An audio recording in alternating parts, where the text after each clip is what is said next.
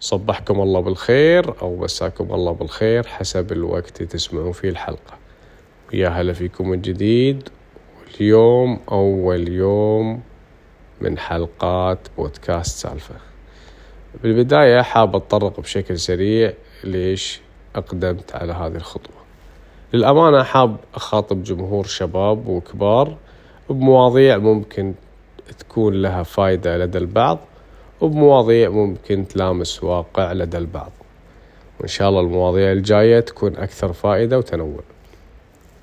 اليوم عنوان حلقتنا الإجهاد الوظيفي. مثل ما أنتم عارفين سواء كان موظف جديد أو صار له فترة طويلة آه، مرات لما يقوم بعمل آه، بشكل مضاعف عن الطبيعي وفترات طويلة يسبب له إجهاد ممكن بدني ونفسي.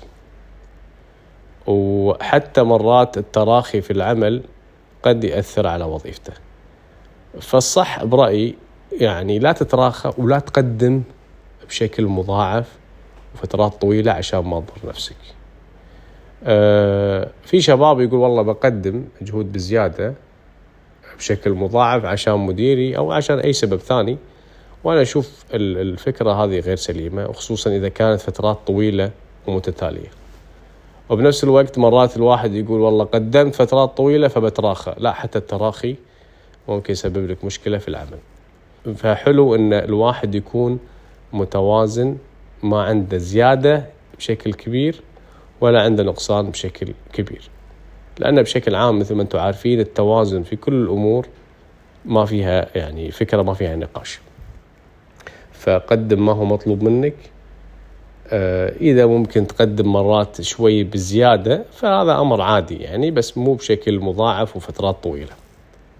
وحتى ترى سبحان الله نفسيا مع الوقت فترات طويلة لما تقدم نفس ما هو مطلوب منك راح تكون مرتاح نفسيا أعتقد وبدنيا يعني. فقدم نفس ما هو مطلوب منك ولتتقاضى عليه الراتب. اليوم تكلمنا بشكل سريع عن فكرة الإجهاد الوظيفي وإن شاء الله تكون حلقة سريعة وسلسة. وإن شاء الله الأسبوع الجاي يكون في موضوع مختلف ويكون سلس إن شاء الله. ونلاقيكم الأسبوع الجاي. نفس هاليوم ومع السلامة.